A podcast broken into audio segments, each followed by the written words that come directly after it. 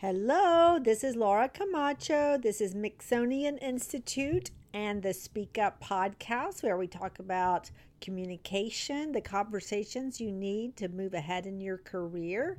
And this is episode number 52. It's called An Unusual Success Tip Communicate Like a Luxury Brand.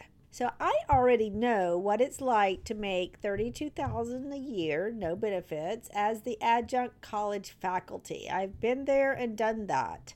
But what I want to know is how Hermes charges more than $70,000 for a ridiculous foosball table. And Hermes manages to sell them at full price. It doesn't play for you and it doesn't even make cappuccino. The cost of materials can't be much higher than for a thousand dollar version. Who would pay a nice annual salary for this foosball table? Luxury brands nail communication because they entice us to pay a price for something that has many, many lower priced alternatives. I mean, no one needs to pay $223,000 for a purse. Yes, there is one for sale, an Hermes Birkin bag, over $200,000. So let's look at it.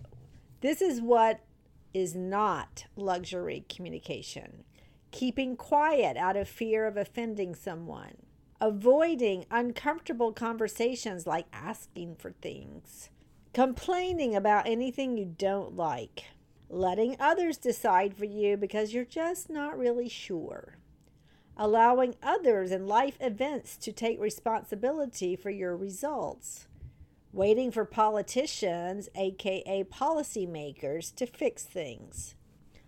Now, this is the beginning of luxury brand communication. Being true to yourself, setting high expectations, exuding confidence, refusing to worry about approval from others, creating excitement.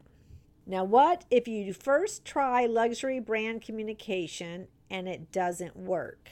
Now, you may know I have this kind of unhealthy love of fashion. My style fetish goes way back, and when I was 10 or 11, my mom enrolled me in sewing classes. Easy. I was going to be the next it girl. Finally, I had access to the most fashionable clothes ever by sewing them. I got to pick out the patterns, the fabrics, and the accessories. Except my seams weren't exactly straight, my buttonholes were ugly, and my zipper installs crooked. Everything I made looked, well, homemade but not in the Coco Chanel sense of custom tailored. So, this is what no one tells you. To graduate to the luxury level, you must start with mediocrity and work your way up. Practically everyone knows that public speaking is the key to advancing your career. So you go out and you give a talk to your service club and you're sweating like a pig in the sun and you're about to throw up. People are looking at their phones. That first speech, or maybe the first 25, is your homemade dress. But Coco Chanel knew to keep improving her craft just like all luxury brands. And that's why you need growth mindset, by the way. So, what no one tells you about success. If you're setting big goals, you must be creative to achieve them. So, absorb the following sound advice from NPR's Ira Glass creator of This American Life podcast. He says, All of us who do creative work, we get into this because we have good taste. But it's like there is this gap. For the first couple of years, you're making stuff, and what you're making isn't so good. It's not that great. It's trying to be good. It has the ambition to be good, but it's not that good but your taste, that thing that got you into the game, is still killer. And your taste is good enough that you can tell that what you're making is kind of a disappointment to you. A lot of people never get past this phase, they quit.